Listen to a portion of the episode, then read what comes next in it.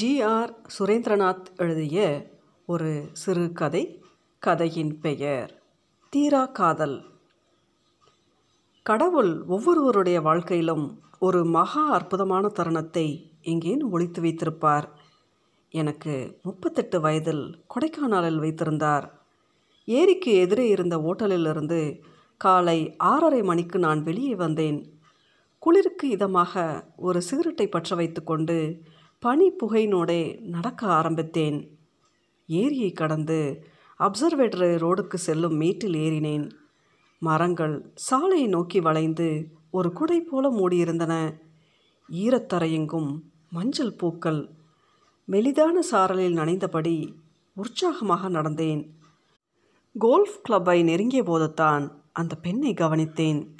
மழைச்சாரலுக்கு மறைப்பாக தலையை புடவை தலைப்பால் மூடிக்கொண்டு சிதறியிருந்த பூக்களை சிறு குழந்தை போல் பொறுக்கிக் கொண்டு இருந்தாள் எனது ஷூ சத்தம் கேட்டு அவள் திரும்பி பார்க்க நான் ஆச்சரியத்தில் உரைத்து போனேன். அவள் மீரா கல்லூரி காலத்தில் ஒருதலையாக நான் உருகி உருகி காதலித்த தேவதை. பதினேழு வருடங்களுக்கு முன்பு என் அடிமனதில் புதைந்து போன ஒரு வீணையின் ஒற்றைத்தந்தி மீட்டப்பட்டது. அந்த குளிரிலும் எனக்கு வியர்த்தது. மீராவின் முகத்தில் கண்களுக்கு கீழ் காலம் வரைந்த கருவளையங்களை தவிர வேறு எந்த மாற்றமும் இல்லை.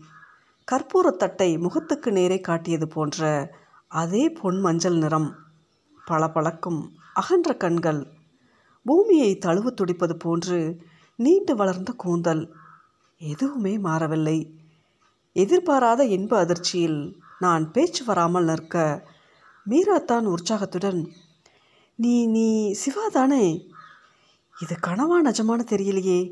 மை காட் என்றாள் ஆச்சரியமாக. என்னை தெரியுதா? என்றாள்.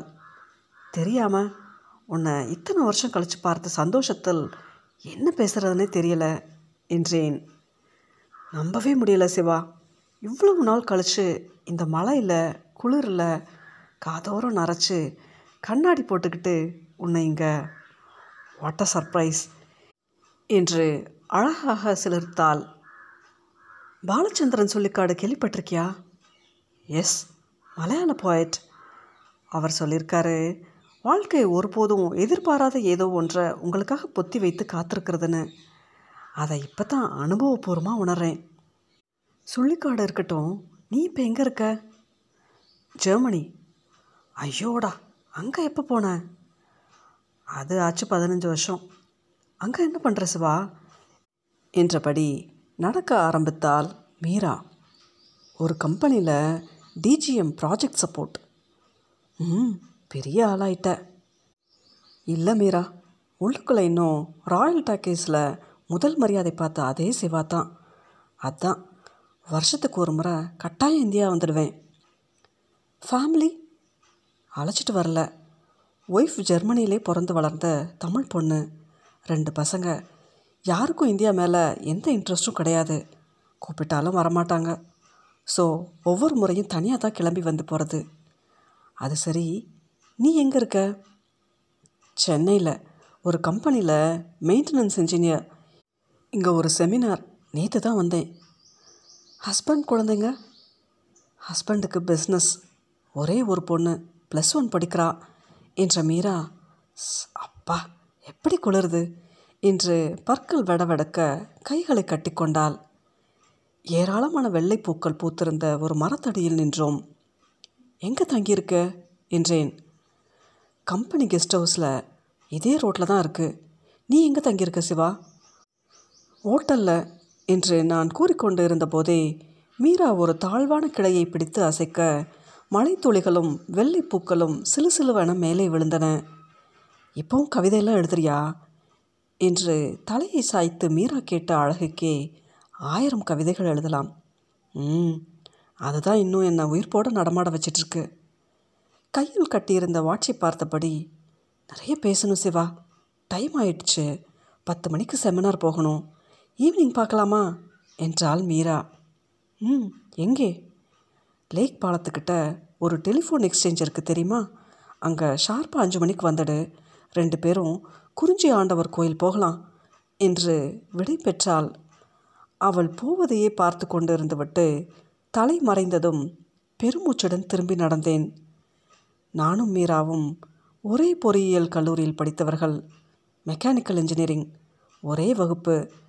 தெர்மோடைனமிக்ஸ் அழுத்து போகும் சமயங்களில் வகுப்பறையில் மீராவின் அழகை ரசிக்க ஆரம்பித்தேன். ஒரு முறை கல்லூரி கலை விழாவில் நான் கவிதை ஒன்றை வாசிக்க நீங்கள் கவிதையெல்லாம் எழுதுவீங்களா? என்று தனது நீண்ட கூந்தல் முனையை திருத்தி கொண்டே மீரா கேட்டபொழுது ஒரு இனிய நட்பு வேறிட்டது. இருவருக்கும் ஒரே ரசனை. இருவரும் ஹாஸ்டலில் தங்கியிருந்தோம். அடிக்கடி சந்திப்புகள் பேச்சு என்று தொடர சீக்கிரமே அவளை மனசுக்குள் காதலிக்க தொடங்கிவிட்டேன் என்றாலும் கடைசி வரை அதை அவளிடத்தில் கூறவே இல்லை. எத்தனையோ தனிமையான சந்தர்ப்பங்கள். சிவந்திருக்கா என்று அவள் தன் மருதாணி விரல்களை நீட்டிய காலை பொழுதில் சொல்லியிருக்கலாம். சந்தன சோப்பு வாசனை சுகமாய் பரவ நெருக்கமாக நின்ற மாலை வேளையில் கூறியிருக்கலாம். ஆனால் சொல்லவே இல்லை. கடைசி நாள் வரையிலும் சொல்ல முயற்சித்து சொல்லாமலே சிறகு ஒடிந்த காதல் அது. இந்தியாவில் சொல்லி தோற்ற காதல்களை விட சொல்லாமலே தோற்ற காதல்கள் தான் அதிகமாக இருக்கும். ஓட்டலை அடைந்து என் அறையினுள் நுழைந்து ஒரு சிகரெட்டை பற்ற வைத்துக்கொண்டு அக்கடாவென்று சோஃபாவில் சாய்ந்தபோது அந்த விபரீதம் எண்ணம் தோன்றியது. அப்போது கூறாததை இப்போது அவளிடம் கூறினால் என்ன? அடுத்த கணமே சச்சா உனக்கு என்ன பைத்தியமா? என்று மனசுக்குள் என்னை நானே திட்டிக்கொண்டு குளிப்பதற்காக எழுந்தேன். மாலை நானும் மீராவும் குறிஞ்சி ஆண்டவர் கோயிலை நோக்கி நடந்தோம். மஞ்சள் சால்வையை போர்த்தியபடி அருகில் நடந்து வந்த மீராவின் முகம் என்னை ஏதோ செய்தது. இந்த நடுத்தர வயது பெண்களுக்கு ஒரு தனி அழகை கொண்டு வந்து விடுகிறது. கனவுகள் பரபரப்புகள் எல்லாம் ஓய்ந்து தெளிந்த ஓடை போல முகம் அமைதியாகி விடுகிறது. என்ன பார்க்குற? என்றாள் மீரா. ஒன்றுமில்ல என்றபடி குளிருக்கு இதமாக கைகளை இறுக கட்டிக்கொண்டு அப்புறம் மீரா ஹவ் இஸ் லைஃப் என்றேன். தெரியலை. தெரியலனா? எது லைஃப்னே தெரில சிவா. காலையில் ஆறு மணிக்கு எந்திரிச்சு அறக்க பறக்க வேலையை முடிச்சுட்டு ஓடுறேன். ஆஃபீஸ் மீட்டிங் ஃபேக்ட்ரி விசிட் எம்டியிடம் திட்டு எல்லாம் முடிஞ்சு அசந்து போய் வீட்டுக்கு வந்தால் யாரும் இருக்க மாட்டாங்க. பொண்ணு டியூஷன் போயிருப்பா. அவர் வர பன்னெண்டு மணி ஆகிடும். வசதிக்கு குறைச்சல் அடையாறில் அடையாரில் ஒரு வீடு குரூம்பேட்டையில் ஒரு வீடு பெருங்குடியில் ஒரு கிரவுண்டு இடம் வாங்கி போட்டிருக்கோம். ஆனாலும் மனசு பூராவும் வெறுமையானது மாதிரி ஒரு ஃபீலிங் ம். அப்படித்தான் ஆயிடுது மீரா. வாழ்க்கைக்காக பணம் தேட ஆரம்பிக்கிறோம். அப்புறம் பணம் தேடுறதுலே வாழ்க்கையை தொலைச்சிடுறோம். புரியுது சிவா. ஆனால் விட முடியலையே. முடியாது தான் புலிவாலை பிடிச்ச மாதிரி. மேற்கொண்டு ஒன்றும் பேசாமல் கோகினூர் பங்களாவை கடந்து செட்டியார் பார்க்கை தாண்டி கோயிலினுள் நுழைந்தோம். சாமி கும்பிட்டு விட்டு வெளியே வந்ததும் எவ்வளவு அழகான ஒரு பேசாமல் எல்லாத்தையும் தூக்கி போட்டுட்டு இங்கேயே வந்து தங்கிடலான்னு தோணுது மீரா. எதுக்கு அலறானே தெரியாத புது பொண்டாட்டி மாதிரி திடீர் திடீர்னு கண்ணீர் சிந்துற வானம். யூனிஃபார்ம் ஸ்வெட்டர் போட்டுக்கிட்டு கும்பல் கும்பலாக கலர் கலர் குடைகளை பிடிச்சிக்கிட்டு போகிற அழகான குழந்தைகள் என்று பேசிக்கொண்டு இருந்த என் கண்களையே மீரா உற்று பார்க்க என்ன மீரா? என்றேன்.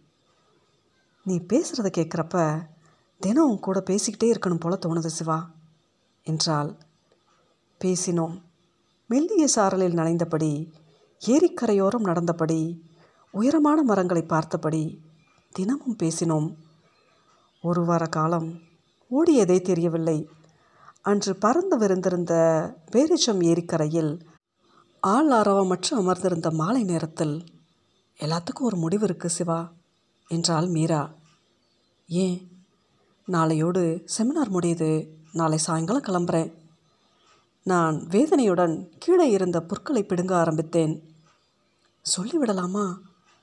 தயக்கத்துடன் தொண்டையை செருமிக்கொண்டு ஒரு விஷயம் என்று ஆரம்பித்தேன். என்ன என்று என் கண்களை பார்த்தாள் மீரா. ஒன்றுமில்ல என்று எழுந்து நடக்க ஆரம்பித்தேன். நாளைக்கு ஈவினிங் அஞ்சு மணிக்கு கம்பெனி கார் வருது. சென்ட் ஆஃப் பண்ண. கெஸ்ட் ஹவுஸ்க்கு வரியா? கண்டிப்பாக. என்று நான் மேற்கொண்டு ஒன்றும் பேசவில்லை. மீராவும் என் கவனத்தை கலைக்க விருப்பமின்றி அமைதியாக நடந்து வந்தாள். மறுநாள் மாலை ஐந்து மணி மீராவின் கெஸ்ட் ஹவுஸ்க்கு நான் சென்றிருக்க வேண்டும். ஆனால் செல்லவில்லை. மீராவின் பிரிவை தாங்க முடியாமல் ஓட்டல் அறையிலேயே குடித்துக்கொண்டு உட்கார்ந்திருந்தேன். இரண்டு ரவுண்டுகளை முடித்துவிட்டு மூன்றாவது ரவுண்டை துவங்கிய போது அறைக்கதவு தட்டப்பட்டது. மெலிதான போதையில் எழுந்து போய் கதவை திறந்தால் வெளியே மீரா. என்ன சிவா அஞ்சு மணிக்கு வரேன்னு சொல்லிட்டு? என்றபடியே உள்ளே நுழைந்தவள் டீப்பாயில் விஸ்கி பாட்டிலை பார்த்ததும் என்ன சிவா இதெல்லாம்? என்றாள். அது கொஞ்சம் மனசு சரியில்லை. நீ உட்கார். என்ன மனசு சரியில்லை? நீ என்னை வழி அனுப்ப வருவேன்னு எவ்வளோ ஆசையாக காத்துக்கிட்டு இருந்தே தெரியுமா? பத்து நிமிஷம் வெயிட் பண்ணி பார்த்துட்டு நீ வரலன்னதும் நானே கிளம்பி வந்துட்டேன். நீ என்னடானா இங்கே குடிச்சிக்கிட்டு உட்காந்துருக்க ஏன் சிவா? சோர்வாக சுவரில் சாய்ந்த நான் பொங்கி வந்த அழுகையை உள்கன்னத்தில் நுனிநாக்கால் அழுத்தியபடி ஏன்னா? என்று ஆரம்பித்து பேச்சை நிறுத்திவிட்டேன். என் அருகில் வந்த மீரா ஏன்னா என்ன சொல்லு? என்று என் முகத்தை பார்க்க அந்த பிரியமான பார்வையில் நெகிழ்ந்து போய் உன்னை பெரியறத என்னால் தாங்க முடியல மீரா என்றேன். ஏன்? என்று மீரா மீண்டும் கேட்க பீரிட்டு கிளம்பிய ஆவேசத்துடன் ஏனா ஏனா ஐ லவ் யூ என்றபடி அவளது தோள்களில் என் கைகளை வைத்தேன்.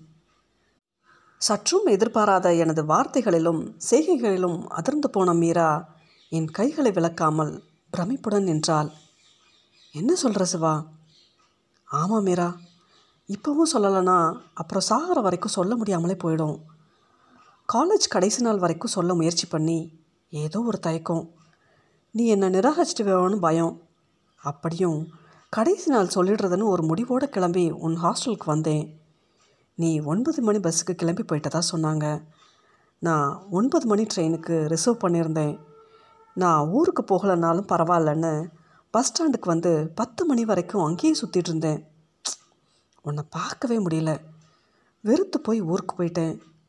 அப்புறம் உங்கள் வீட்டுக்கு வரலாம் லெட்ரு போடலாம்னு கூட நினச்சேன். ஆனால் தைரியம் இல்லாமலே விட்டுட்டேன்.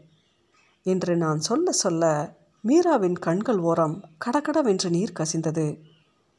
நீ பஸ் ஸ்டாண்டில் என்னை தேடிட்டு இருந்தப்ப நான் எங்கே இருந்து தெரியுமா? என்றாள். எங்கே? ரயில்வே ஸ்டேஷனில். நீ ட்ரெயினில் போகிறோன்னு கேள்விப்பட்டு உன்னை பார்க்கலாம்னு வந்தேன். எதுக்கு? எதுக்காக ராஸ்கல்? நீ எதை சொல்கிறதுக்காக என்னை தேடி அலைஞ்சிட்டு இருந்தியோ அதை சொல்கிறதுக்கு தாண்டா பாவி என்ற மீரா கதறியபடி என் தோளில் சாய்ந்து கொண்டால் சந்தோஷத்தில் என் கால்கள் நடுங்கின. மீரா என்ற ஆவேசத்துடன் அவளை இறுகத் தழுவிக்கொண்டேன். சிவா என்றபடி மீராவும் என்னை இறுக அணைத்து கொண்டால் உலக இயக்கங்கள் எல்லாம் நின்று போய் நாங்கள் மட்டுமே உலகில் தனித்திருப்பது போல் ஒரு பிரம்மை. மல்லிகைப்பூ பவுடர் என எல்லாம் கலந்து வீசிய மீராவின் பின்கழுத்து வாசனை என்னை வேறொரு உலகத்துக்கு இட்டு சென்றது. எனது செவியில் அழுத்தமாக தனது உதடுகளை பதித்த மீரா இது போதும் சிவா இது போதும் என்றாள். நான் மீராவை மேலும் இறுக்கமாக அணைத்தபடி ஆழ பொசுக்கிற வெயிலில் நடந்துக்கிட்டு இருக்கப்ப ஒரு மரத்தடி நிழல் கிடச்ச மாதிரி ஒரு சின்ன இலைப்பாறல் என்றேன். ஆமாம் ஆனால் மரத்தடியிலே இருந்துட முடியாது. பயணத்தை தொடர்ந்து தான் ஆகணும். ஆனால் இந்த இலைப்பாறலை சாகர வரைக்கும் மறக்க மாட்டேன் சிவா என்ற மீரா சட்டென்று என்னிடமிருந்து விலகி கொண்டாள். ஓகே சிவா நான் கிளம்புறேன். வெளியே கார் வெயிட் பண்ணுது. டேக் கேர் என்றவள் பொங்கி வழிந்த கண்ணீரை துடைத்து கொண்டு வேகமாக திரும்பி நடந்தாள். ஒரு ஜீவனுள்ள காதலை உரியவளிடத்தில் சேர்ப்பித்துவிட்ட திருப்தியுடன் மீரா சென்ற திசையையே பார்த்து கொண்டு நின்றேன்.